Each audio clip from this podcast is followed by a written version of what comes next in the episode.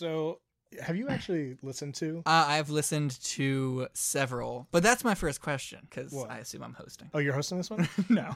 You can host this Um, one because almost all of the episodes, I think they're I don't know, 15, something like that. Okay, I've definitely not watched Okay, 15. Here, listen to. I think most of them were recorded in. I think ten were recorded the first day or something Mm, yes, like that. I know that background narrative. yeah, yeah. So that was a year ago. Things have changed. we then we were putting them out once a week. We recorded a couple extras, and that went into the fall. And then we got distracted with other stuff, and we were like, okay, we we tried the podcast. Now let's Mhm. go do something else. So I let it go. yeah. And so I don't remember what I said. I don't remember. I don't remember if I introduced things. I don't remember if there's like a format because it was just like, hey, let's just try this. I I think I remember every episode has a very charming part where you go, "Oh, let me introduce you," and then it starts. So we'll save that for a few minutes from Oh, yeah. now. If the conversation starts to lull, just be like, "Oh, by the way, I got this joke in my pocket." Sounds good. Um, so I guess confirmed that this is in fact a creative working title podcast. It is episode unknown, number unknown. Uh, eighteen. 18. Is Episode really? 18. It's 18. I have no idea, Oh, wow. but I'm claiming that. Okay. So either you have to fill it in or bump somebody. I'll just I'll just stick it in the, the drawer for a couple weeks. Yes. Record a couple more. Mhm. Um, but this, even though there's been a a lapse in time, there's been a a, a long hiatus. yes. Uh, in up between episodes, this does not necessarily mean the show's coming back. yes. This was it's the day before July 4th and late in the afternoon and we were both fried Mm-hmm. and staring at screens for too long True. and we felt like just goofing off. Yes. Accurate. I agree. Yes. Accurate. Uh, But what's funny is when so when we were putting these out, like there were some numbers, you know. It's like there was listens, there was shares, Yeah, there was yeah. comments. I got I got a compliment from uh, Rob at Starbucks, which was cool. yeah, uh, a The- fan. Yeah.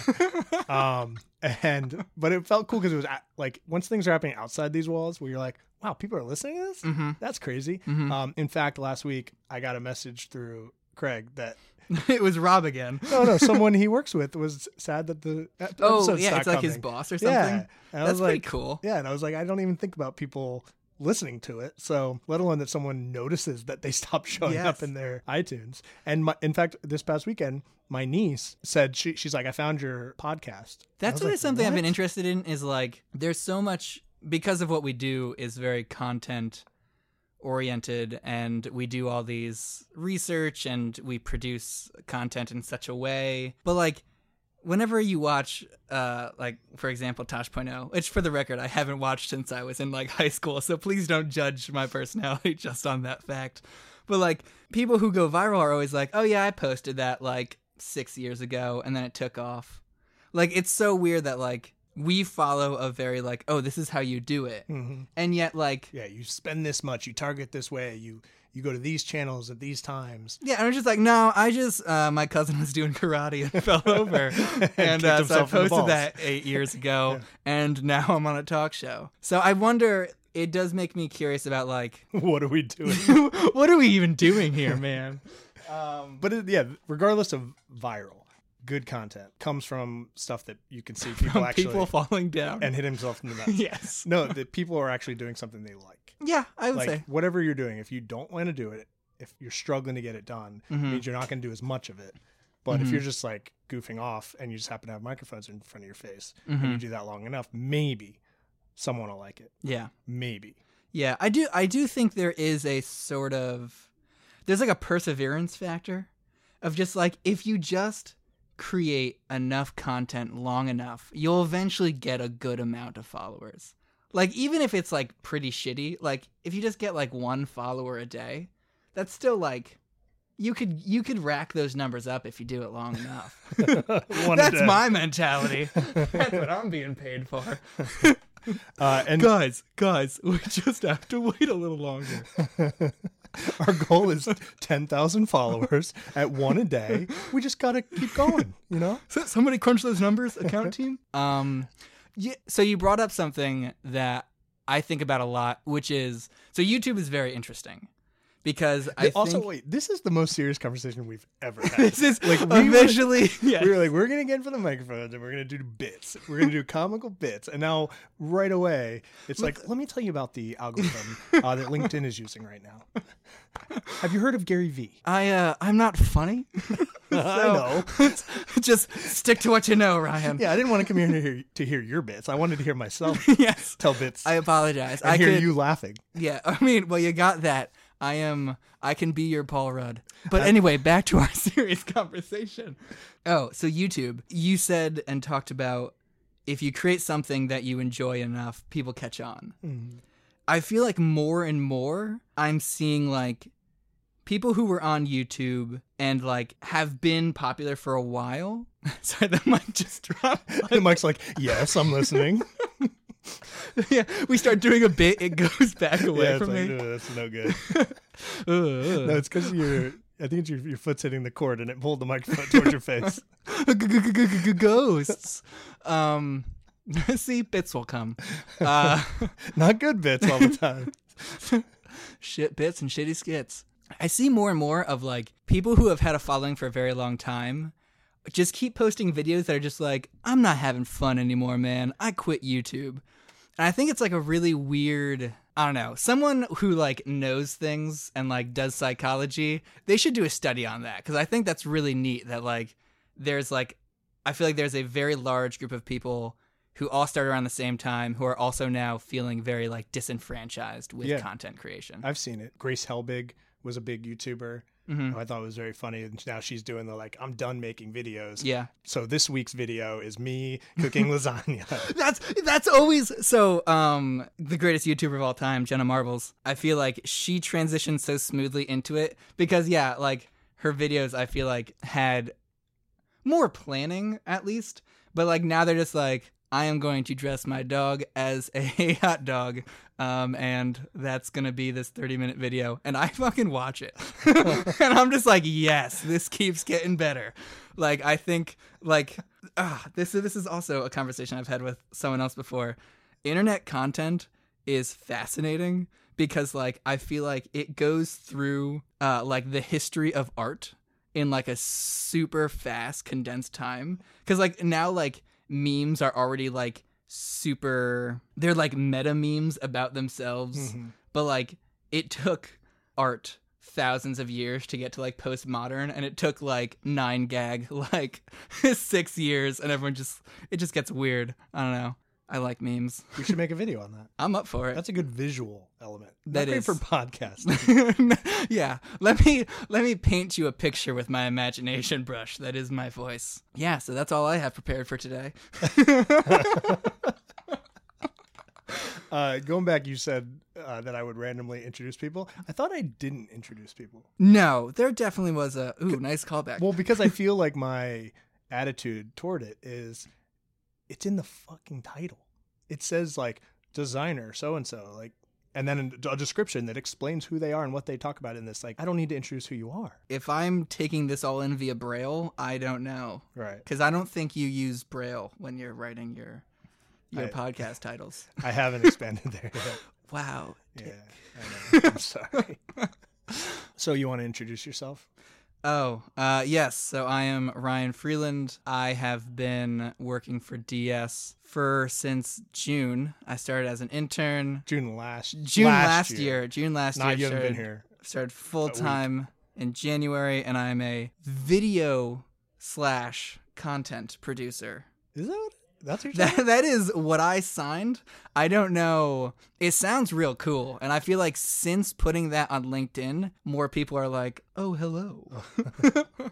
Uh, see, I've always used your title from the trip to the presentation in Texas. oh. what was it? What? it was they put video intern and so you or someone else scratched out intern and so it was just video with strike through intern so that's in my mind that's your title That is- video strike through intern yes, I think Pete did that. I don't know though, but it is very funny. that should be your title on linkedin Well, if I Yeah, Video. someone could get a strike through font on uh LinkedIn, my comedy could go through the roof on that platform. all right so also the since this is not just an hour of us goofing around. Oh, what? But the premise was Just here's like ruffling of me like taking off the microphone and walking out the door. doing the This is walking out sounds. Um, Wait, do you know what a Foley artist is? Yeah. That has to be the cool. uh, Does Foley artists still like exist? yeah, I'm sure. It, I'm well. I'm, I bet they have digital versions now. They don't have to do that. Oh, that's. Did you ever? I mean, like, because this is my part of the podcast where I get to talk about James. James has done a bunch of awesome and odd jobs, so I'm going to just ask him, and I bet he's done this. Are you gonna Have ask you- me if I've done Foley work? No, I'm gonna. I I I bet you haven't done Foley art. I know there was that video of um, because I know you are also a nerd. Uh, the movie Logan. There's that shot of like him running through the woods, and like that video went viral of Hugh Jackman like recording his like like his grunts going through it, and um, like so clearly it's still like used, but, See, but that's not that's not Foley. Isn't Foley the the sound elements versus you're talking about? Oh, it has another name where it's the, the voice. living like ad libbing. It's not. Yeah, it's like um blanking on the name. Oh, so those there's are a two Foley. different things. There's a Foley artist, Mhm. and they do the sound effects. And you know, if it's a laser sound, they Yeah. create those sound elements. Mhm. If it's a horse walking, you know, they make it. But it's something else when an actor has to come into the studio to re-record lines or Mhm. Have you ever experienced a uh, Foley through your time through TV? Have you ever worked on a project that had a Foley in it? Foley artist? Sorry, hold on. I'm actually googling this, and I'm just gonna cut all this out. no, leave it in. Say funny stuff, then I don't have to cut it. So nice commercial break. This is going to be Ryan Freeland's Power Minute of ASMR. ASMR. Damn it. That's going to hurt somebody's ears. Uh, we do have these. I won't mention the product's name, but we do have a bunch of food that I could crumple up and squish them. ADR. ADR. What does Yeah. that stand for? Audio dubbing recording. You don't even have to say. I already Uh, nailed it. Automated dialogue replacement. Ooh, none of those were right. So back to the podcast. what were we talking about? Um, we were discussing Foley Oh, art. you asked me if I ever worked on on something with Foley. yes. Um, yes, Oh, really? in in commercials. So you have a car, but you don't have you didn't mic the engine, so you have to add in the sounds of the car. You have to add in the sound of the tires on the road. Yeah. It's a it's a hockey player skating down the ice. His skates weren't mic'd. Mhm. You have a you have audio, but that audio is bouncing around inside that huge arena. Mm-hmm. and so those the sound effect of the skates would be, was added in. Yeah. later. yeah. So I've done I've been in the studio for that that type of stuff, but that's all dig- it's digital. He Yeah. he the guy would pull up a whole folder of Yeah. sounds like that, and then he would go, "Here's the guy. Here's the sound of the guy skating." It's like Yeah. It's uh that shocks me that they did it on commercials. Cuz like I would imagine Well, it's the, like you're saying, it's it's an action scene, and you can't have a microphone attached to the guy's skate when Yeah. the camera is a guy a guy skating, and you Mhm. can see his skates. So we added the sound. We fixed the sound in post. to continue our busy busy business talk. um this is truly the longest I think we've ever been serious in our entire lives. It really is. Um I, I, at one point, I was going to try to shift over to the point of what this podcast is, uh, but it's supposed to be around creativity. mhm. Um, You know, what is creativity? Because I think it is interesting how different people have their own perspectives and their own views and their own ways to explain it or their own ways to create it. Mhm. Mhm. So, what is your uh, take on creativity? Take on Out, create- aside from just memes. Yeah. what? um, take on creativity. Well, luckily, I have listened to a few other podcasts, so I know a little bit of where I can go with this. But I would say, for me personally, um, I disagree with you on creativity. Wait, did I say what I think creativity You, is? yes, oftentimes. Uh, clearly, I know your podcast better than been you do. And so the turntables. Um, you, I think, unless your position has changed, often say that creativity is a kind of innate force and ability in someone. I disagree. I think creativity is a it's just like a skill that you just have to like practice over and over again. And I think creativity is created through like everyone has their own system to kind of be like particularly like creatives like when you work a 9 to 5 job you have to be creative from 9 to 5 like personally my creative uh like highlight is 7 p.m. to 3 a.m. like that's just like when my brain goes to town so like Is that why your work's been suffering for the last year? is that why you're just terrible at your job? um, so I think creativity is a very it's something that can be practiced, and I think it's something that has to, it's like a rhythm that you personally know for yourself. Like I think whatever you need to do to get into that rhythm can be totally different.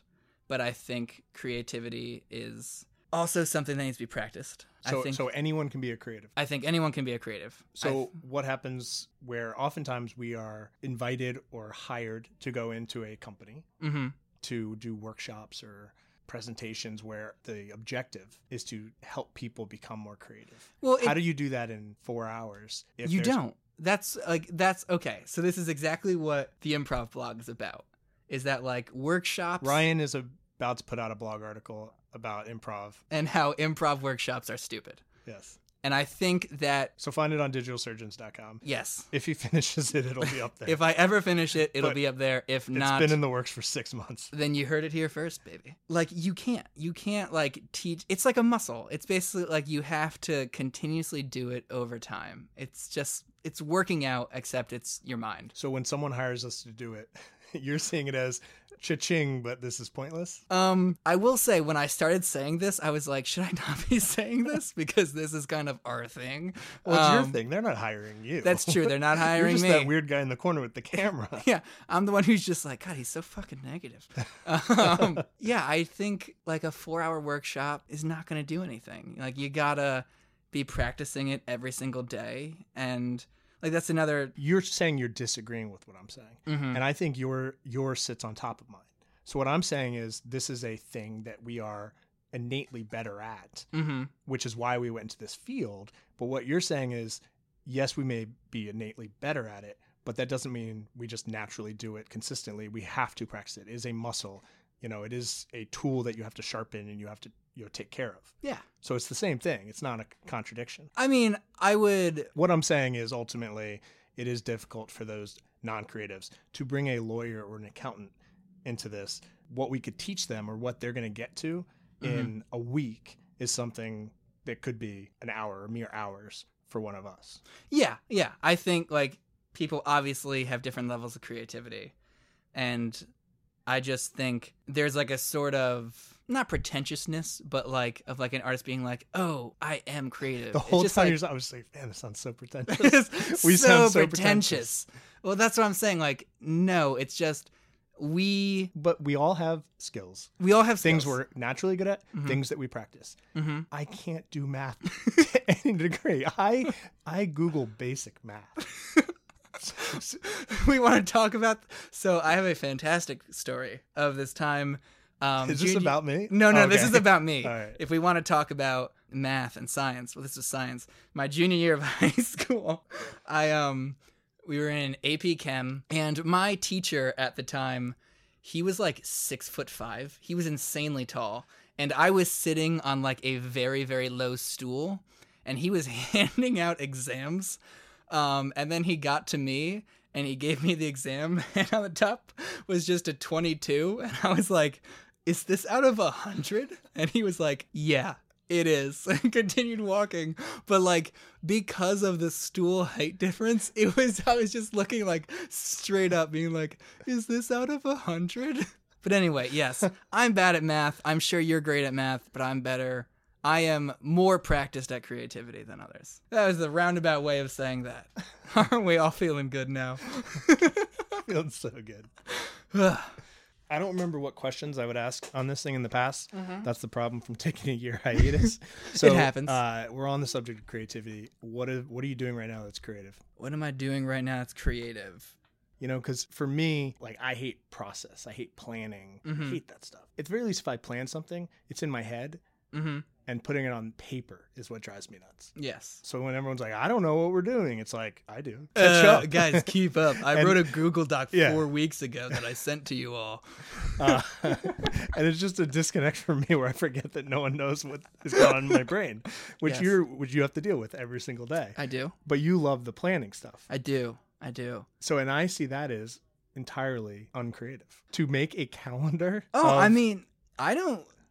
I wouldn't consider that creative either. I consider it like so much fun though, because I just love organizing and making lists. But here, here's what I would challenge you on that, because to give context to those viewers who aren't just me and James, um, we currently went through a shoot. um, where you basically all the things you do that everyone like takes for granted, you gave to me, and I slowly lost my mind. Do you, you realize that there was a reason I gave that to you?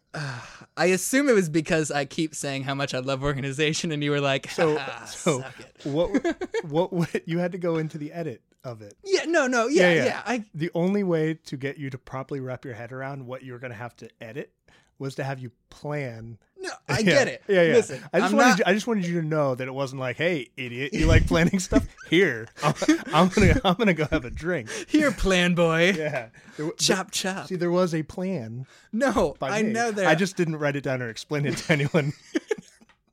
My God, you are so chaotic neutral. But basically, I was given these responsibilities. I think I failed at the beginning, which then led the me, you, and Jimmy to kind of sit down, talk where we want to go further. And I think that was creative. And I think that was like a. Yeah. I feel like people often would say on here that creativity is solving problems. I feel like a bunch of people have Oh, said yeah. that. That's what you were doing. You were Mhm. saying, "I've run into these obstacles. How do I overcome them, or or just ignore them?" Yes. Um, oh, I'm good at that. and so you found creative solutions Mhm. to those. Yeah, so like I think like organization can lead to creativity and I think creativity can be used in different like that was something I have never done until I got this job and now I find myself doing more and more is like either by myself or with groups of people is creating and designing like workflow pipelines which I have never thought about but like particularly I've with never thought about it either. particularly with like video editing where like all right we have like this many shoots and all those shoots need to be planned beforehand and we all need to mm. plan the actors and actresses and all that preliminary stuff. And then you get the footage and you have 600 hours of footage broken up into eight different locations broken up into nine different actors and actresses. And then you take that and you're like all right well now you gotta like now you have multiple cameras that are mm. shooting the same thing and so like when I started doing this, it was just like pure chaos, and I kind of just like blunt forced my way through it.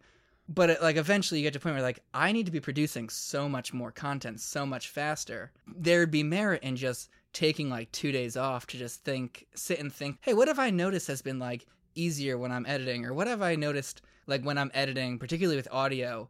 How many times I've been like, oh shit, you know, if I just did this beforehand at the beginning of the project, this would have been so much easier. And then I just started writing that down, and then eventually I was like, wait, I think I created something. and then like so I started following that, and then like just more and more of those, which I've found I really enjoy. Um, but it's just like a, it's a creative. If I had to go back like four years ago and be like, hey, past Ryan, want to hear some creative stuff you'd be doing? I'd be like, shut up, nerd. but like, I think it's it's pretty creative. It's uh, I think it's I don't even know if I would use the word creative, but like innovative. Even though I think those two things are very similar, Yeah. but like I feel like it has a slight difference. when you write something like this article that you've been writing for six months, Um, eight months. oh, sorry, uh, do you outline? Do I outline? Yes. So actually, this uh, essay, blog, whatever, came from Jamie knew I did improv uh, with a team. Jamie, our Jamie, our account director slash HR slash recruiter person. yes, um, she knew I did improv and was like, "Oh, like we really want to do an improv workshop for the company." And I was like, "Cool, awesome. Um, I'll invite my friend. Uh, like maybe we can host a thing." And so I talked with my friend, and like we just spent a night planning uh, and kind of being like, "Well, we don't want to teach improv comedy. We want to teach improv that can help people in work." And then we kind of stumbled upon this idea of like, you know. Two hour workshop isn't going to do anything. Like, the reason improv helps us is because we have done it together for like seven years straight. So like we can work in a scene really well. Um, so then we started thinking about like, well, what if we structured this to be like a three class, uh, like over like a long time, so they can kind of like sit in and stew on it. He's trying to get more money. The thing is, like, I was like, we'll do this for free, and Jamie was like, no, you should charge us, and I was like, but I'm I'll do it for free. like I don't know, whatever. But like, um, This is why we don't let you handle the budget. I would do it for free. I'm digressing. But yes, like I planned we wrote like in a notebook just like wrote down like the structure and all of that. And then now I am like I any anything I write, I always write a basic outline down, and then I just like throw in jokes to transition between ideas. And I've know I've talked about it in this podcast, and I have a whole fucking chapter of it in my book, but I've always blocked Write Dumb by James Down. writedumb.com, also available on Amazon. I don't think you've plugged your book yet, to be honest. I haven't. It's the longest I've gone in weeks without plugging it. yeah, no, the uh, the album art for this one should just be an advertisement Yeah. for WriteDumb.com. Sponsored by. We should do a commercial. Yes. Uh, but um, I always simplify things down to heart and head. mm-hmm. That I think creatives generally are one of the, one of the other. Yet it's like a yin yang. It's there's elements of each inside of the other. Mhm. So with every heart, there's a little bit of head inside there, and sometimes you rely on that, and vice versa. But ultimately, the people are one or the other. Mm-hmm. and you like process you like to plan and look at things and and work through it versus me i like to go well let's just run at it really fast and and see what happens and i like Just run headfirst into a brick wall. yeah it's like well i learned a lot uh, but i as you you use the term the word chaos all the time in Yes. regards to my work I do. I, i like often i prefer chaos and you prefer order Yes. I so you said something that you said people are either one or the other, hmm and I disagree. I think I think there should be both and like you need to play with both. So like in the See, past it's a yin yang thing. It's all one. So inside you is heart. There's energy and chaos, and and it's there, Mhm. and you can call on it. But ultimately, your safe place, your comfort zone, your primary mode Mhm. is order. Yeah. You But- know, like I can order. I can. I mean, Mhm. look at those spreadsheets of me planning cameras, units, like who's going where, and then the budgets. I've Mhm. done great things with the budgets this year, let me tell you, Yes. Ryan. and I am not comfortable for doing it. But. I someone has to do it on this team yes. and I've done it. So I know it's in there, but what do I want to do? I want to spend the entire budget on the first day and then just figure it out. So I bought eight pounds of silly putty. well, then we'll make some silly putty content. Yeah, I would I would be curious to like I know you you're never in the quarter hacks. Um slash you haven't been in the one quarter hack. and I know you won't be here for next week's quarter hack. But I would like to see and for both of us, uh, to be put in a situation where like you would be put into a team of like pure chaotic. And so I would like to see you transition to like a oh now I got to play the safe reserve side. And I would love to go into a very like account only team and then have to be like the crazy man. Like I would love cuz I do believe the best like if you're going to lead a team, you need to have both and you need to have yin and yang and you Yeah. need to have cuz like it's just they're both good Well, at both things. I've been in, so here, directors, leads, all that stuff, we still have to do the work. Mhm. We're, we're a smaller agency or consultancy. We like we have to do the work. Yeah. It's just the way we exist. I've been in places where you don't do the work. You you just manage, direct, lead, that sort of thing. Mhm. and chaos is it's difficult to maintain chaos if you want a functioning team and so what's interesting is i a place i worked at they had a psychologist on staff or psych psychologist maybe a psychiatrist i don't remember uh whatever. Just psycho. yeah, someone who's just Psycho watching short. making sure we didn't kill each other ourselves anyone anyone. Um but she gave uh some test some personality test. I don't remember what it was but took it and we're at work. So we're taking it with a work mindset. Mhm. and the result was it was structured leader takes charge makes decisions. And then she said okay take it again but now don't think about work don't think when you answer these questions don't think about what's going on at work don't think about your relationships don't think about your responsibilities think about home think about who you are at home think about who you are in your house sitting on your couch like you know, behind closed doors. yeah, get out of the office. I took it again, complete opposite. I was complete opposite. It was more about I was more introverted, more about human relationships and less about like control. Mhm. She pointed out that I'm wearing a mask at work. I'm recognizing that I have to be this person, and so without realizing it, I become the head. Mhm. Mhm. Versus, you know, at my heart, I am heart. And so here, it's easier to I can switch back and forth more. Like yeah. we can sit around and we can goof off and we can have chaos and still get our work done. Mhm. But sometimes, you know, I got to manage a budget and I have to be structured and I have to do performance reviews with you guys Mhm. and chaos does, doesn't work as well. But by having both, we can do performance reviews while throwing Hmm, While axes. throwing axes, yes, yeah. and drinking beers. Yes. which works. or an apple cider. Thank Yes. you very much. Thank you. Like this mic is definitely sinking, right? it is. Like it definitely. Whoever is. set it up set it up wrong. a hundred. I I I agree. I agree. Just tighten it. Yeah. Okay. All right, let's jo- go back to creativity. What did you just say? what do you think I said? I heard. Let's joke. Go back to creativity. Oh, I said let's go back to creativity. Okay. Okay. Uh, Yes, I agree. Let's go back to creativity. I feel like in the the original versions of these episodes, it went so smoothly, and now I feel like, what are we doing? Listen. Why are we disruption. What time are we doing this to? Who are you? yeah, we come out. July Fourth has already passed. We've just eaten all the ZENB bars, and we're like, "What's going on?" Ah. Uh, creativity. Um, creativity. Where do All you find no, it? no, no, Okay. no, no, no. I got one for you. All right. Um, when did, when did you realize in your life you like started creativity and you started like, I'm going to become a professional writer. I don't think I have a. So someone actually asked me that this morning, which is weird. Um, that I asked that twice in one day, but I don't think I have a true answer, like a Mhm. one firm answer. Even if I wanted to early on, Mm-hmm. I don't think I didn't have the option. My dad didn't give me the option of being an artist. Like it was like you're gonna go to business school. It was like a classic Disney teen movie. Yeah, like he he's a, a shirt tucker. You know, he, That's a great term. if if you see him a movie with a spy or an FBI agent in like the 50s, Oh yeah. he was dressed in that way in the 90s. Ooh. Yeah. So he was just waiting for it to come back around. Yeah, he had a pocket protector, the white shirt, short short sleeve SSBD Oh yeah. with a black tie. yeah, uh, he was a G, G man, um, Nice. government government employee, and you had paths like that. You can. He was an engineer. mm-hmm. I could have been an engineer if I wanted, but artistic writing. I always loved movies and reading and all that Mhm. stuff, but it was never. I, I it was never a path. I never. I don't recall ever th- considering it. And I hear people say like, I always wanted to do this, and I was inspired by that, so I I consumed everything I could, and Yeah, I it's hate those people. that never triggered for me. Yeah. It didn't trigger for me that I could do this for a living until college.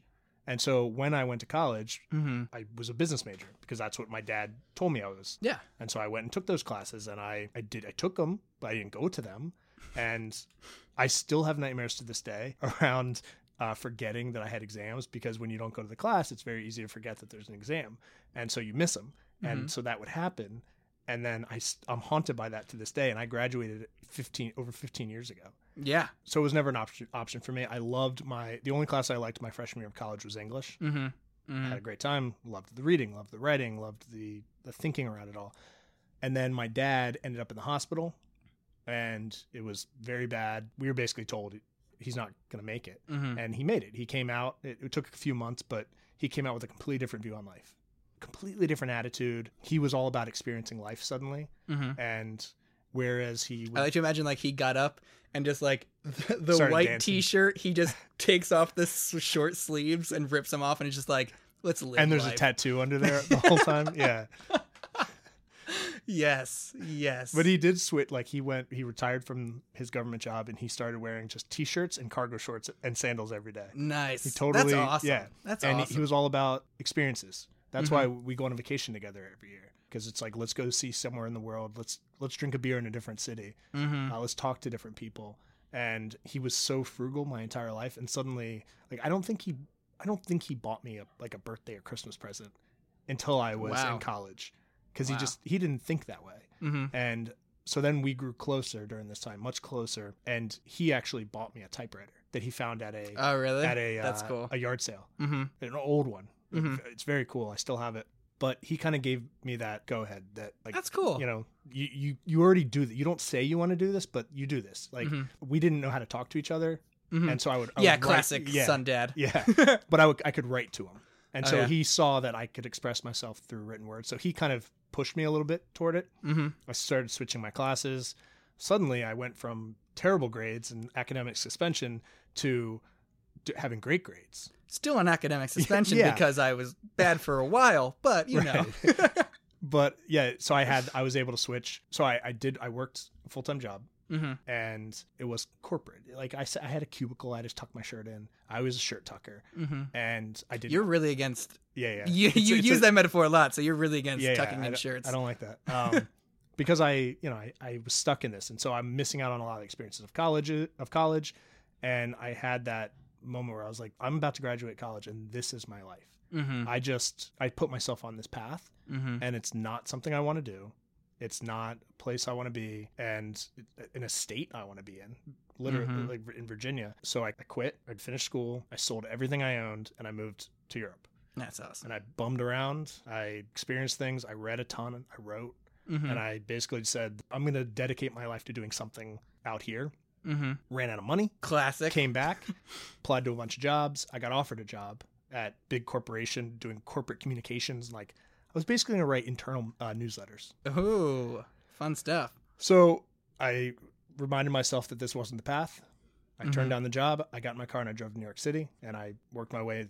I found a way. At times I struggled, you know, but I dedicated myself to it at that point. Badass. Badass. And you never tucked your shirt again, kid. Wait, Wow. So same question back at you. Uh, what was the question? Can you re-say it to me? When did you uh, know that you wanted to be a creative or that you could be a creative professionally? When did your Um, path start? Um, good question. Great question. Great question. Great question. Um, I can genuinely say I don't know. I don't know if I ever had a moment where I was like, I can go be a creative, because I remember, I remember having foreshadowing in my life because I was a freshman in high school taking a basic drawing class. And a professional graphic designer came in and she was like, Guys, like, if you like drawing, you can do this professionally. And I remember the thought in my head going, Ha, that's stupid. I remember it. I remember that exact moment. Um, so then, cut to stupid younger Ryan. Um, look who's laughing now. So I remember I always wanted to do films, and then as a classic guy who always wants to do films, I had no film portfolio. So I applied to all film schools. So I went to UConn. um because i didn't get in anywhere else so i was very lucky in that right at that time i went to i was just like i'll be an english major and i was also in the honors program so there was an honors opening weekend and lo and behold no one else in the honors program was like i'm not going to be an english major from UConn so no one else is at this guy's booth so i walk over to him and i'm like hey i'm an english major and he was like, "That's awesome! Like this is my first time at UConn too." And we started talking, and because he was so new, he also had heard about new things that were going on at UConn, and there was a tiny group of professors who were doing this thing with animation. And i was and i told him like oh like i, I want to go into like film eventually. And he was like you know there's like six people trying to put together a program. You should go talk to them. And uh, like so i did. So i happened to be at the right place at the right time. Started a few classes getting those like internships ready for all of us and getting like clients for us to be working with during the school year that like eventually like it clicked that i was like oh like this is like a genuine path so then I, I transitioned from wanting to do film to doing motion graphics and like animation. And so that's where like I worked mostly in until you guys and then you guys were like I want to do you guys wanted film. So I was like, "All right, pivot baby, cuz that's where a job is." It's actually something I've been trying to figure out. I like animation and I really like film and I really, really like writing. I don't really care what my job specifically is. I just like doing those creative things and hmm. like telling those creative stories. So like yeah, it's like same as like I never had like a moment where I was like, ooh, like I've always wanted to. I never took like I never did well in any art classes. I never did any art things as a child. Like I never had that like oh, my papa gave me a camera when I was a young boy, and then I filmed everything with my friends. Like, no, I never did that. Like, I made a few uh, like shitty films. It was more of just like I think I've always had a very like tactical, like logical mind, and eventually I was like, oh, cool, this is sustainable and I can live. Yes. Okay. I'm impressed that UConn has that mentality, or at least that program of Mm-hmm. let's help you get a job, and that they introduced it to real world things. Because in my experience, for our industry, the students are they're not prepared at all. That's cr- like, At all. Yeah, and no matter the school, like that. if you go to look at some of the big ad schools, mm-hmm. you know, I don't want to shit on them by name, but they don't prepare the students for the actual work. They still have them doing print stuff, Mm-hmm. and not because it's appropriate for print, but because that's just the format that they've been throwing at them for decades. Mm-hmm. And so there's no original thought. It's just, well, I'll just fill the page with some copy and it's Mhm. mindless and it's robotic. And I went to, you know, not long ago, I went to that portfolio review and I would ask questions around like their approach and their thinking. And it would be things like, well, that's what the teacher told us to do. Yeah. No matter the school, I, we're, you know, we're dealing with, I don't remember how many schools were there, eight schools. Mm-hmm. And everyone had that mindset. It's just like, oh, that's the teacher told us. It's like, that's not the way the world works. That's Yeah. not the way the industry works Yeah. and no one had thought. No one said, "Well, you know what would have been really great is if we did something like this," or mm-hmm. you know, well, that's why that's actually why from that we brought in Carly because Mhm. Carly was the only one I met in that entire event who said something different. yes.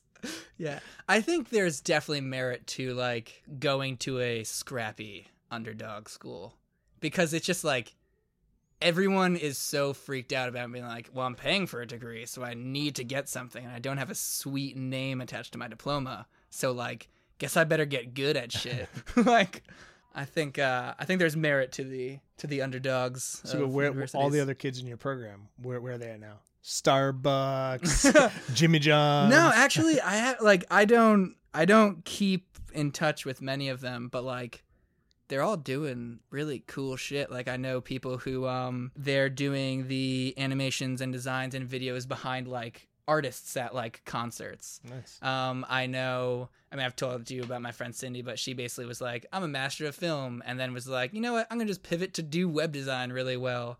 So like, then she was doing like a bunch of different uh, like websites for local hospitals. Um, so like, yeah, like everybody I know who graduated from my class is like doing really cool shit. And then there's you. And then there's me. You know where? How else can you recognize greatness if not next to mediocrity? um, uh, what's a book that you've read that has like changed your life and that ha- really is like it's almost like your own ethos? The first book that comes to mind, it's interesting because it If you say "Write dumb, I'm No, no, walking no. out of this podcast. a book called "Write Dumb, available on Amazon.com. um, no, it's it's a book that comes to mind. That's it's funny that that's the one that always comes to mind, considering I haven't read it, reread it in Mhm. 15 years, Yeah, and it's uh, Dave Eggers' heartbreaking work of staggering genius. I've never heard of it. It's All right, it's, noted. It's a mem- his memoir around I want to say 2001, 2000, somewhere Mhm. around there. But it was impactful because there were elements of his story that were reflected in my life. Mm-hmm. You know, it was one of those things like, holy shit, like this is me, this is my life kind of thing. But also the way he approached it, something so serious and emotional and how he didn't he didn't take it seriously. He it, was- it was full of humor Mm-hmm. and even just in the way he published it. So there was just a random photo of a stapler, a random picture of a stapler. He added jokes and variation in his legal page on the in the book, mm-hmm. which is the inspiration for why I did it in Yeah. He did it. I was like, well, then I can do it too. And Yes. but that's always stuck with. He basically said, okay, here is a model for how you do something, how you do something right, how you Mhm. do something legal, and alter it. You know, Yeah. have fun with it, push it out of it, the boundaries. And I had never seen it then, and I haven't seen it since. Mm. And so that book has always been impactful to me. Even though I haven't gone back and reread it, Yeah. I still feel like you. I know most story, but I still have that same copy that's Mhm. ragged. Because Yeah. even though I don't go back and reread it, I have taken it with me places for some reason. Like I, it's always that book I'm going to read again, Mm-hmm. and then I don't, but it's all tearing apart because it has made many journeys with me over Mhm. the years. Mm-hmm. So I should read that before I read your book. Oh no no no no no no no no no! No, no, no, no, no, no, no, no, no, no, no. No need to do that. Uh, you should probably read my book first. Yes. Put it review on Amazon. Review it on it. Oh, should I just review it first and then put yeah, the... yeah, yeah. Okay. yeah, Yeah. That's a good approach. That's a good idea. Go do your thing. All right, so you're you're in charge of this now. You're the new host. Yeah. So Okay. you've asked the last couple questions. I'll keep them coming. I'm the guest. yeah. Um. So something I've always wanted to get information from you about is that you just never asked me. that I've never asked you. Well, I think I've hinted at it before, but I've never really had the proper medium in which. And perhaps you might just be like, "Oh, write dumb is the answer." Um, and it's it'll actually be valid. But I've always wondered, you have a talent for story. In a way that I haven't seen really before. In that, like, when you hear a story, you can immediately be like, yes, that is a good story. Or you can be like, no, and this is exactly why it's not a good story. Where do you learn that? Like, do you, what, like, what goes through your head? Are there rules of storytelling that, like, I just, like, haven't come across? Um, like, there, there are. It's funny. There are rules, and there are different rules that contradict the other rules. of course, You know, like all art. yeah. And so, yeah, I read a lot. You know, Mhm. and so I've whether you're reading Poetics, Aristotle, like, or you're reading modern day Sid Field or Um, as he's saying this, he's holding a glass of red wine, shaking it. yes. All right, go on. uh, I consume a ton of content. Mm-hmm. Probably 99% of which I will never ever remember. Mm-hmm. but I've always had an ability to retain a certain amount of information that I didn't know I had. Like Mm-hmm. I will be that pretentious asshole who will quote someone, a Mhm. quote like a writer, and say the entire line, and then go, "Well, I didn't know I knew that." oh yeah, absolutely. and so I think like when that'll happen, I'll say like in this room you're editing. And there was something I was like, oh well, you need to. You're probably talking about. I was like, you need to change this. Yeah, make the, connection. This is excess. It's not driving the story. Like The something gun, the Pavlov's gun, Oh, or uh, Chekhov's, Chekhov's. Yeah, was that in something? Did we? Did. Well, yeah, you. Uh, I was editing something, and like I had a shot that had an item in it, and you were like, "Take that out because it doesn't come back in later." Yeah, I read a lot. Mm-hmm. There's stuff up there, and sometimes it falls out. That's it. wow, That's all you, I got. you heard it here first, folks. That's all I got. Sometimes it falls out. Author of Write Dumb, Yeah. James. no, I've been around a long time. Mm-hmm. Done a lot of weird shit. I read a lot. I Mhm. write a lot. You know, I on weekends I will write a script, and the script will be fucking terrible, Mm-hmm. but I'll learn from it how not to write a script. mm-hmm. uh, all the work we do here every day. I've just done it, and I I used this term years ago called activated thinking. Mm-hmm. It was that idea that I've done something so much, I've studied it so much that I don't know what I know. Oh yeah, yeah, yeah. And so one of the reasons I don't like to sit down and play in the shoes because it's obvious to me, Mm-hmm. you know, and certain elements are it's obvious. Well, oh, we have to shoot blank. Okay, well, I already know that we're going to have to take into consideration lighting. I know because you said that we're going to need to use this type of studio. And I know of those studios that we use, we know that we have these uh, power issues. So we're going to have to maybe bring in a generator. And like all these things will fly through my brain without me even asking the questions. Mm-hmm. And then that applies to a lot of whether Then it's we walk story. in the shoot and you're like, "Where's the generators?" Right. And we're like, "What the hell are you talking?" About? But that was like for the the yoga shoot. It was Mhm. like, hey, let's do the yoga shoot. And some people are like, we don't have time to plan it. There's no planning. It's all it's obvious. about? You Mhm. know, it's like we, we know how do we get the studio, how do we get the approval, how do we make it look authentic. To make it look authentic, we need to do a class. How do we get an instructor? How do you do that without having you know applying the Mhm. budget? Okay, I'll get do this favor, and it's like that all happened, and we planned the whole thing in 20 minutes. But it was like all those things flashed in my head, and I just immediately went and did them. So it's really hard to teach yeah, you you- have to have experience, which is why on this team everyone does. They Mhm. experience it. You you lead. Jimmy is two little two years in, and he's a senior copywriter. Yeah. directing project like managing projects by himself without any oversight. Mm-hmm.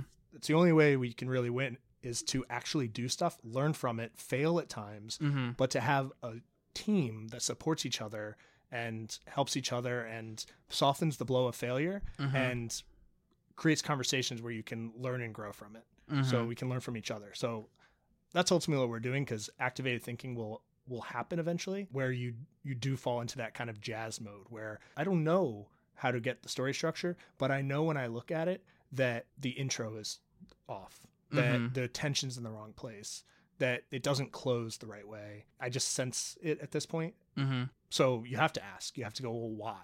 Mm-hmm. Explain that. Give me an example. You know, and I might say, well, think of this movie Mm-hmm. and how they did it that way, and then that set a tone for these other things. Like that's that's the only way. But I wrote an article on it, and I can send it to you. It's called Activated Thinking.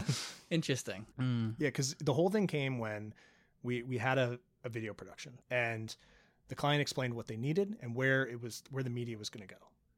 And so when we walked out of the room, I said, "Okay, we we need to hire this freelancer.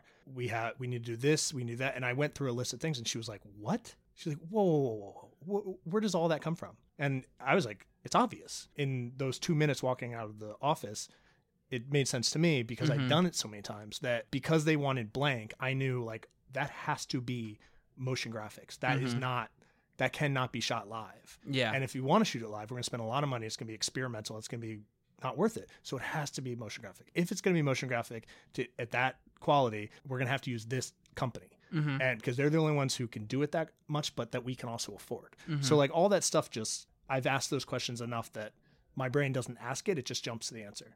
okay. Does that make sense? It does make sense. It does make sense.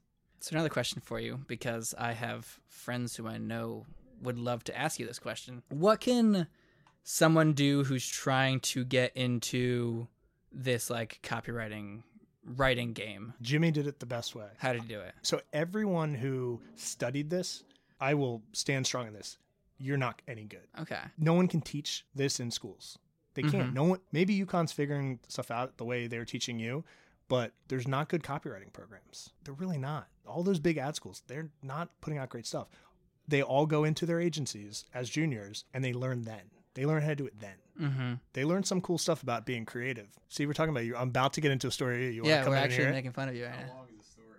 Six hours. Nice, yeah.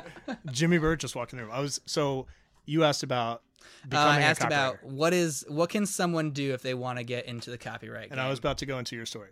The way you approached it is the only way to do it. Coming out of say Creative Circus or SCAD or wherever you went to ad school, you learned how to write. It's not you're not learning how to write. You're learning how to write inside a print ad, and Mhm. you're learning how to big ideas. All it's all the big ideas, and no one no one ever has any idea what they're actually talking about until they learn on the job. Jimmy came in and I think you can't he came in as an intern first and I had budgeted I think 3 days for you to come in and you were like, "Oh, that disappoints me." In my head I'm like, "What? what are you talking about?" And he said, "I want to be here 5 days." And I was like, "Well, I didn't budget for 5 days." He goes, "Well, I didn't think you were going to pay me anyways." It's a little bit of a stu- yeah. you want to get on the mic? Yeah. Uh you want to you I want got the piece of gum, so I don't Jamie Law for this.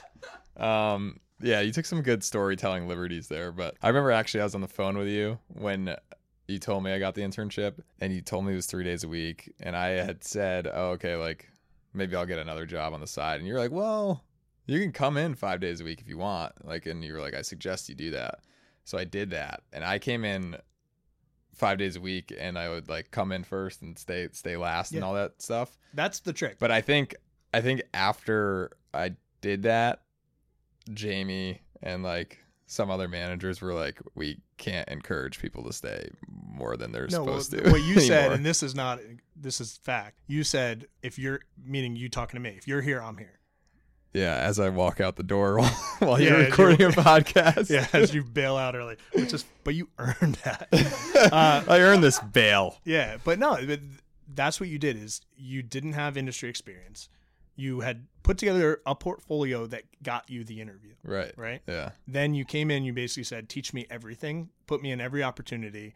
You and you didn't. You also didn't bind yourself to copywriter. You were working Right. with the head of accounts. You had like mentorship time with the head of accounts.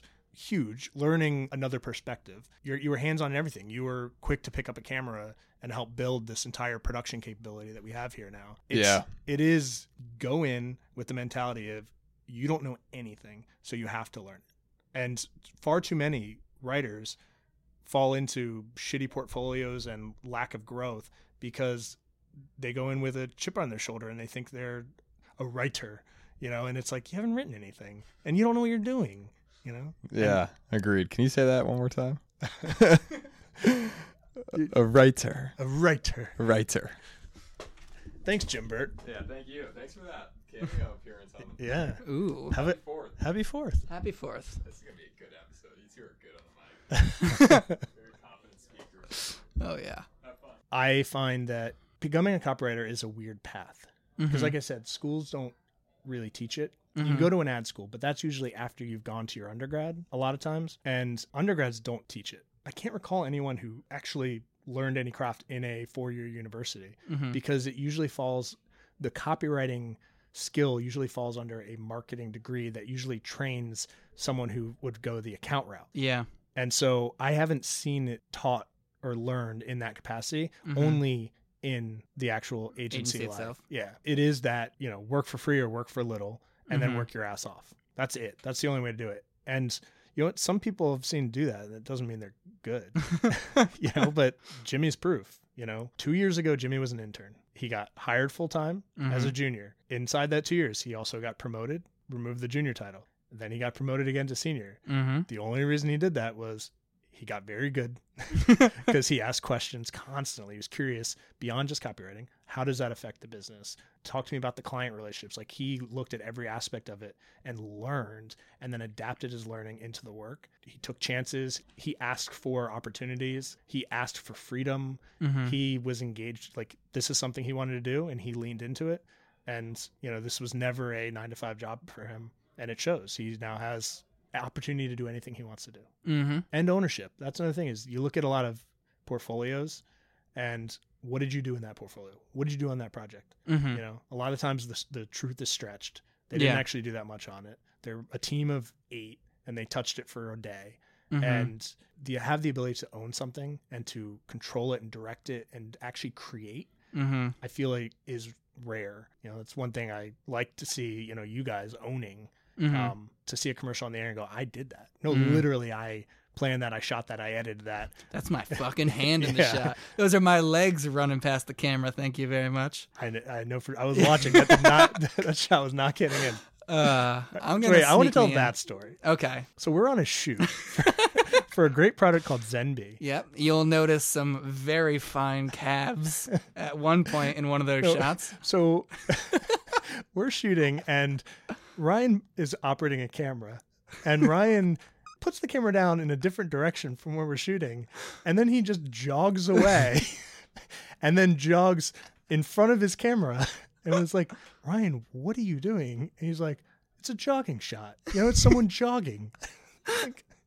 It was very clear. And hey, But you're okay, not the model. I'll have you know. I'll have you know. At that point, Steve was focusing on photos, Our photographer. which means that like the model is stationary and posing. Yeah. aka like you can't get footage of that it just like we've bu- we've done enough shoots where i know like i'm like oh here's where steve's going and i just blast through like eight hours of footage of us shooting someone standing still so i took the initiative like a fantastic cameraman would and i uh, i got multiple angles a lot of different shots of me just running past the camera because we're going for an active lifestyle Listen, I feel like I did the right thing on that one. But And we have many more videos to go. You'll forget eventually. But here's why it's extra funny for me is I've seen the footage. and it was not well shot. It was one thing if it was like you were like, "Hey, other camera operator, you shoot me running and here's the type of shot we need." Instead the camera was put down and it was like it was an odd frame, it was an odd angle. Excuse me. These were good frames. These were good angles. They were tasteful. James just Tasteful. they were tasteful calves. Tasteful, tasteful, Tasteful calves. There's a lot of calf. There was a lot of calf in those shots. Yeah, we put that and there's like, uh, there's a lot of calf in this Yeah. shot. Just want to throw that out there. we we didn't see who was running. Were those her calves? Did she put on basketball shorts at Yeah. some point Yeah, in wasn't she this just shot? wearing jeans? Wow. There's some odd continuity here. Oh, I Yeah, like it. I like this. This is on brand. This Yeah. is on brand. So it's like the, these sticks. they're- It's like Popeye arms, but in your calves. Yes. Yes. Yes. Finally, you guys are listening. Yeah, that's that's a story we missed. Let's get those calves back in. Let's get those calf. Let's do the story of a calf by ZENB. Um. Ah, shit. Um. I don't know. Let's get into like some weirder questions. Like, All what's like, like, tell me, like, I don't know. I want to know more about like you, not necessarily writing, because we've clearly gotten the writing thing down, and you've had like eighteen thousand podcasts before, so people know. You know what's funny while you think of your question? This has been pointed out a few times. At no point have I ever introduced myself on the podcast. the mysterious said, yeah, and who I am. elusive. Okay. Um, where do you get your ideas from when you are being creative? The chaos. Uh, a little more specific, please. I don't I don't even know how to answer that. uh, so let's say if So you're, you're writing, you're today. writing, uh, you're writing every, you're writing all the time. Yeah. Where are these ideas coming from? I know it's not a good answer, but it goes back to that activated thinking thing is I don't think about it. Mm-hmm. I just So you're saying you sit down and you're you free flow. yes. So, So- you don't ever go like, oh, I know what I want. I know I want to write a horror story about this, and then you do it. Like you just sit down and you don't even know what you're going to be writing when you sit down. It, it depends. It, it depends. Like I, I wrote a, a pilot for a TV show once for fun, Mhm. and one image was in my mind, just one image mm-hmm. of a thing, and I was like, okay, I'm going to write that. Mm-hmm. So it's just write down in the book. I explain this process for how to get this stuff out of your head, Mhm. um, but it's not thinking. It's just kind of following your imagination. That's just the following dump? It. That's the dump. Yeah. Mhm. And so it was. Here's this thing in my mind. What is it? And it's just my mind just was like, here's what this thing is. Here's Mhm. what's going on, and it's not logical, and it kind of bounces around. And I just explore it, and I Yeah. I write weird things, and I I reference something that someone says in a movie that was cool that kind of ties back to that, Mhm. and I just go crazy, and then that's all that dump just happens, and then I come back in and I go now that so that's the heart. It's just flowing emotion and energy and excitement and imagination, and then I come back with the head. So the Mhm. head is logic and structure. So then I say, what the fuck is this that I ha- that I have here? Yeah. and I go through it and I I can start to process it, and I can say like, okay, this is logical. This makes sense. I can connect these points and I can start putting a story together. And now I say, okay, now I have a, there's a character there because this and that, therefore that. So I can start putting pieces and a map and an outline and structure all together and I just move things around. And Yeah. then here's this thing that if you look at it, it doesn't make any sense. Mhm. But I look at it and I go, I know it's there. I, I can see the thread or the bones Yeah. inside there. And so now the goal is to build the body around it. So that's my process. And I just go back and forth doing Mhm. that over and over again. So I wrote the script over a couple days. And it was so interesting having people give me feedback because they would comment on something. And I don't know what the fuck they're talking about. So I had just written it, Mhm. but I don't remember any of it. yeah. Like I remember nothing, and they'd be, "Oh, that was so interesting how you made that comment," and then that was a setup for what happened 20 pages later. And I'm like, "Whoa, what?" And I was like, oh. Am I a genius? Well, I was like, I don't, I don't remember doing that. I was just writing, and Yeah. I was like, that was the story that as it happened. You know, it's like I guess I've watched enough movies that it's just like, what do you want to happen? yeah. You know, what do you Mhm. want to happen? Does it make sense, or is it just insane? Mm-hmm. If it makes sense, okay, that's what happens. Now Yeah. go to the next thing. What happens now? You know, and it was just, it was kind of like that. And so Yeah. I didn't pick up on any, like it was foreshadowing and stuff. I didn't pick Yeah. up on it. And so I think it all ties back to when you're in college and the teacher's like, well, what did the, what did the writer mean when they said this? And people joke, they're like, writers probably wrote it. Probably just wanted the car to be blue. Mhm. And, you know, in these cases, You- I just you're wanted the the, car argument to be blue. for that. I just wanted the car to be blue. I don't think about subtext and I don't think about that ever. Really? It just kind of happens. So would you say? Well, also, when you write, are you writing more fiction or like what do you write exactly? I, I've written fiction outside of work, fiction, nonfiction. The book Mhm. is. I mean, I know the the book is nonfiction, but like, Yeah. Well, the net. So the book I'm working on now is fiction. really? Yeah. Do you want to talk about that? Not until no? it's done. Okay, fair, fair. Um, so then, so I guess fictionally speaking, based on what you just said, are you someone who is much more narrative driven, or are you someone who foc- who likes to think about like the metaphors and symbolism and I- the why you're writing? I don't think about the metaphors and the symbolism at all. I just write what I want. Things that have heart. That's all I care about. Movies, like I watched, I saw yesterday this past weekend. Oh yeah, was it good? tons of heart. I loved it. Yeah. That's all I want. I shows like Chuck, Psych, those shows have heart. They just Yeah. have heart. The relationships people have. That's all I want. I don't want all the excess drama that's that's like forced into things. You know, What's the movie that- White Fang? That, Air that Bud? That had heart. it's just you just want to watch that. See, but that wasn't forced tension. What? White Fang, like you cry when White Fang. Listen, I've Has to only go. seen Air Bud, but apparently it ends the same exact way. Go on, go on, get. you don't belong here. Get. I love the idea of like you watching it being like, "Ah, they just stole White Fang, and everyone's like, what the hell is White Fang? I never saw Air Bud. That's insane to me. Ah, I it's am insane derailed. to me you never saw White Fang. I just, but Air Bud's Airbud. There's like six Air Bud movies. Cause he does other sports, I guess. I don't know. I don't even know if it's the same dog, but talented dog, very talented. Hmm. I don't know if I have any more predictions. Uh, this is fun.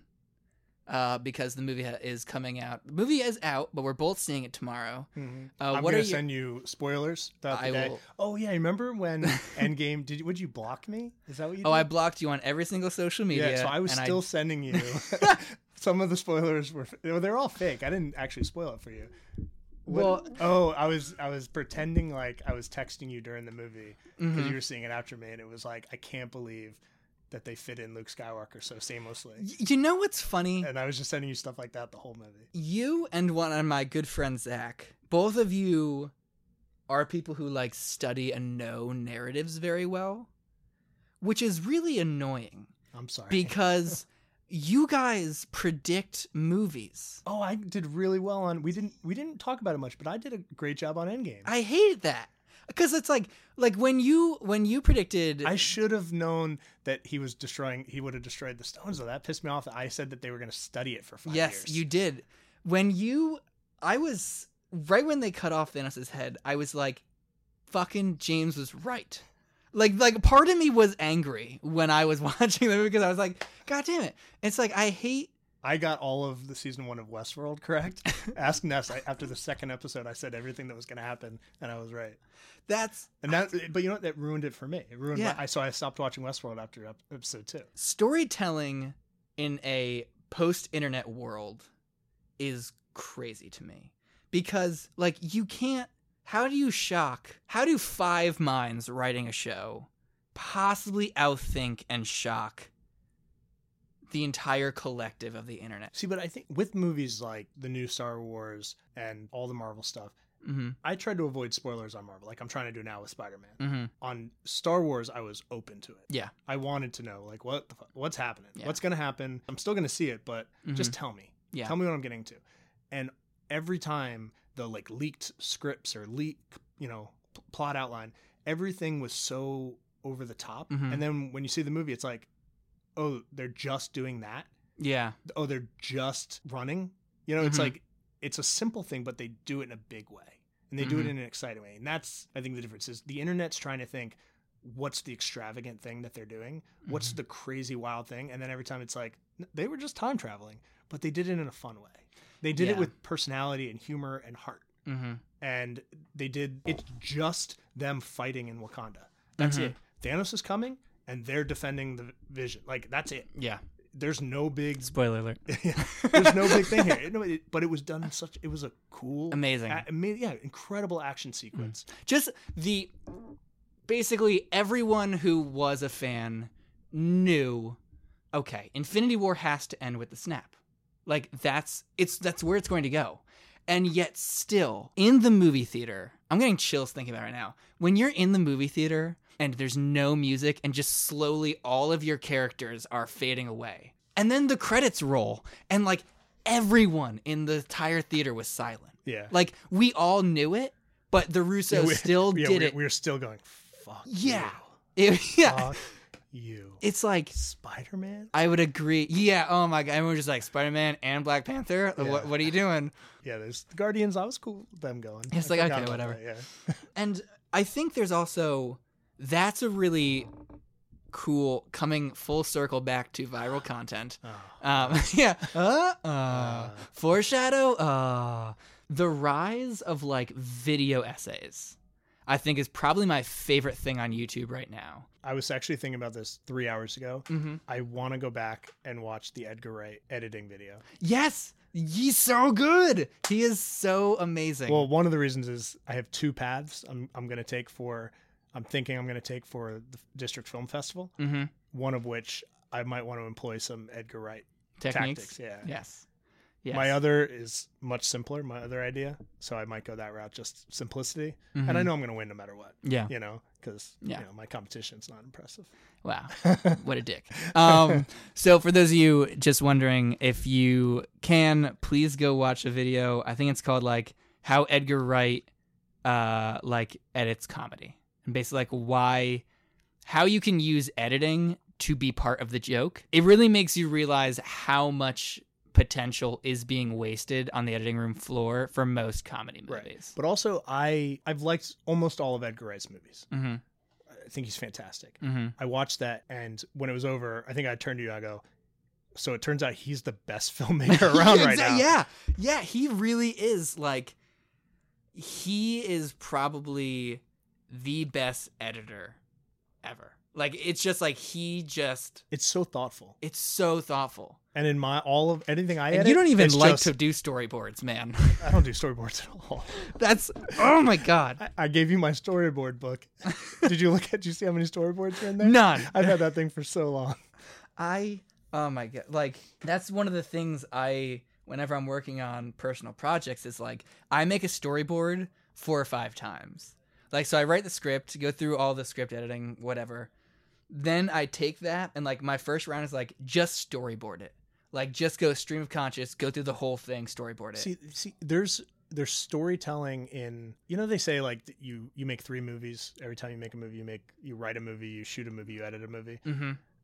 There's so many more movies that are being left out of that Oh yeah. you know like the way you light is Yeah. a, a movie that's different than the way you you know you do sound like the Mhm. way that you do your framing the way you do your camera movement there's movies inside of movies Mhm. all during that and so when it comes to storyboarding why don't because it's like that's why I, I lean on people like you and jimmy and steve walter Mm-hmm. because you'll think about perfect example we're in that shoot there was that scene in the kitchen after the run Mm-hmm. steve turned on the light to make it look like golden It was hour. sunset, yeah. yeah and he was telling that story Mm-hmm. right all i asked for was a cool down shot her leaning against the counter Mm-hmm. after a run Mm-hmm. and her needing to look like she actually ran sweaty and glistening like yeah. that was the story that i was asking for Mm-hmm. he being the dp told the story using his craft Mhm. right like so that's what i don't like storyboarding because my thing is the other people do that Yeah. you know it's like Mhm. we're a team Yeah. i'm not saying you're going to stand here and you're going to bend your knee this way because i need this exact precise angle to come up and because it's coming from this way it me, that's a story it means this you're portraying the person that way we're a team you guys know we need to get this thing she's ordering a product on her phone like Mm-hmm. All right, well, we're going to come over her shoulder. We're going to incorporate her. We're going to do it this angle because it's a really boring shot. We don't want it to look like a infomercial. So, Mhm. you know, it's, and you guys capture that shot. I don't ever want to be that type of place where I have to come and say, you're doing this, you're doing this, you're doing this, you're doing this, you're doing it my way, you're doing it my way, you're doing it my way. Mm-hmm. We can do that, but I Mhm. don't ever want to be that. Yeah. And so the storyboards, it's like, you want to make a storyboard? Go for it. Yeah. Especially the type of stuff we're doing. If we're going to go and we're going to do a big video, mm-hmm. W- like we, we've done before storyboards and then we know exactly where we're going to shoot and then when we get in the edit it's like there's the there's what we're doing There it is. There it is. but that's because there's the pressure of it mm-hmm. Like, a lot of this is the way we described at the beginning was go broad fine tune and Yeah. then get range inside that Mm-hmm. space that's Yeah. what we did that's exactly what we did over this stretch like that was the plan Yeah. uh yeah, I would agree. was to go crazy get, be chaotic at the beginning and then fine tune Yeah. and that's you know we still have s- we're still we still can go deeper like we we have yeah, we still have yeah uh shoots but well also just like the footage we shot, we still have like multiple narratives but in there. if we didn't take that approach if like the so that was the way i laid out the budget the production Mhm. budget if it was we're going to do four days and it's going to be precise and you only get we're going to get this once there's no fuck up you Mhm. know like this is our production then we would have to storyboard it Mhm. someone would have to storyboard it Yeah. it wouldn't be me it would be one of the designers who can you know Yeah. storyboard better but we would have to because Mhm. you have no other choice yeah. it's just your approach Yeah. but It's I, like it's all the decisions, all the same decisions are being made. It's more of just like are we doing it after we have the footage or are we doing it before we have the Yeah. footage? And like yeah, as you were mentioning like what we intended to do, like lifestyle, we need 10 lifestyle videos. Yeah, that's like a okay, let's just gather as much shit and then siphon it down.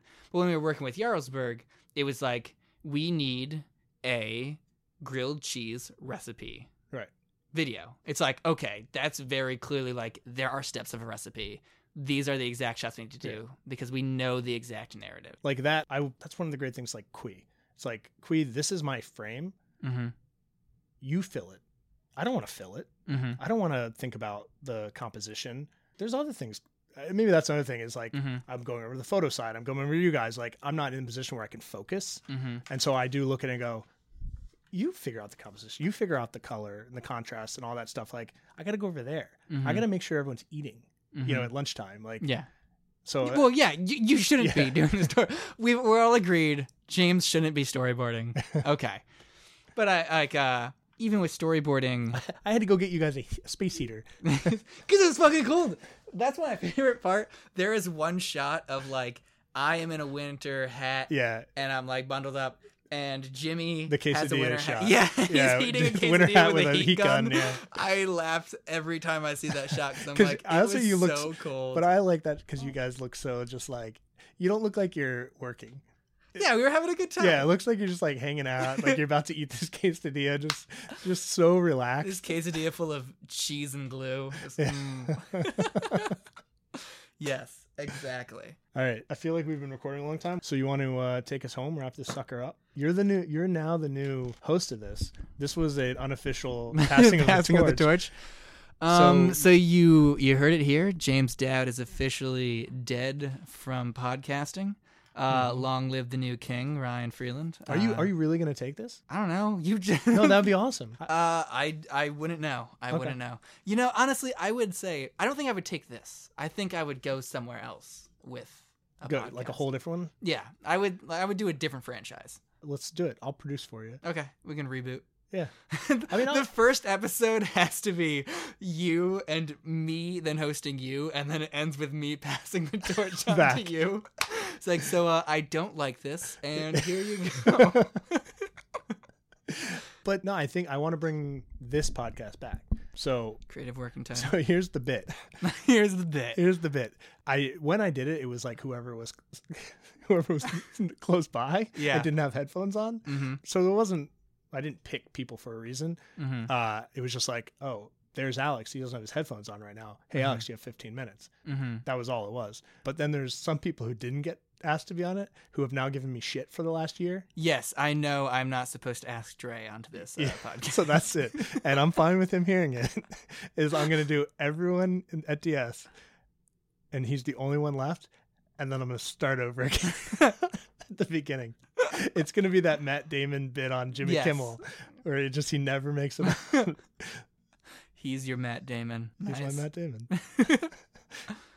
Well, on that note, do you ha- do you usually say anything? Well, in the first episodes, because I would, someone would be sitting there at their desk working, Mm-hmm. and I would just go, "Hey, can can I grab you for a couple minutes?" and pull them in here, and then just bombard them with questions, and then I'd go, "Okay, get back to work." okay. So that was my unofficial closeout because I was telling them to go get back to work. Yeah. work. Okay. Well, I won't do that because it's July 4th. So just get out of here, James. You get out of here. Go here. home. No, I'm the host now. Oh yeah, sorry. Thank you for having me. Uh, this was a real fun experience.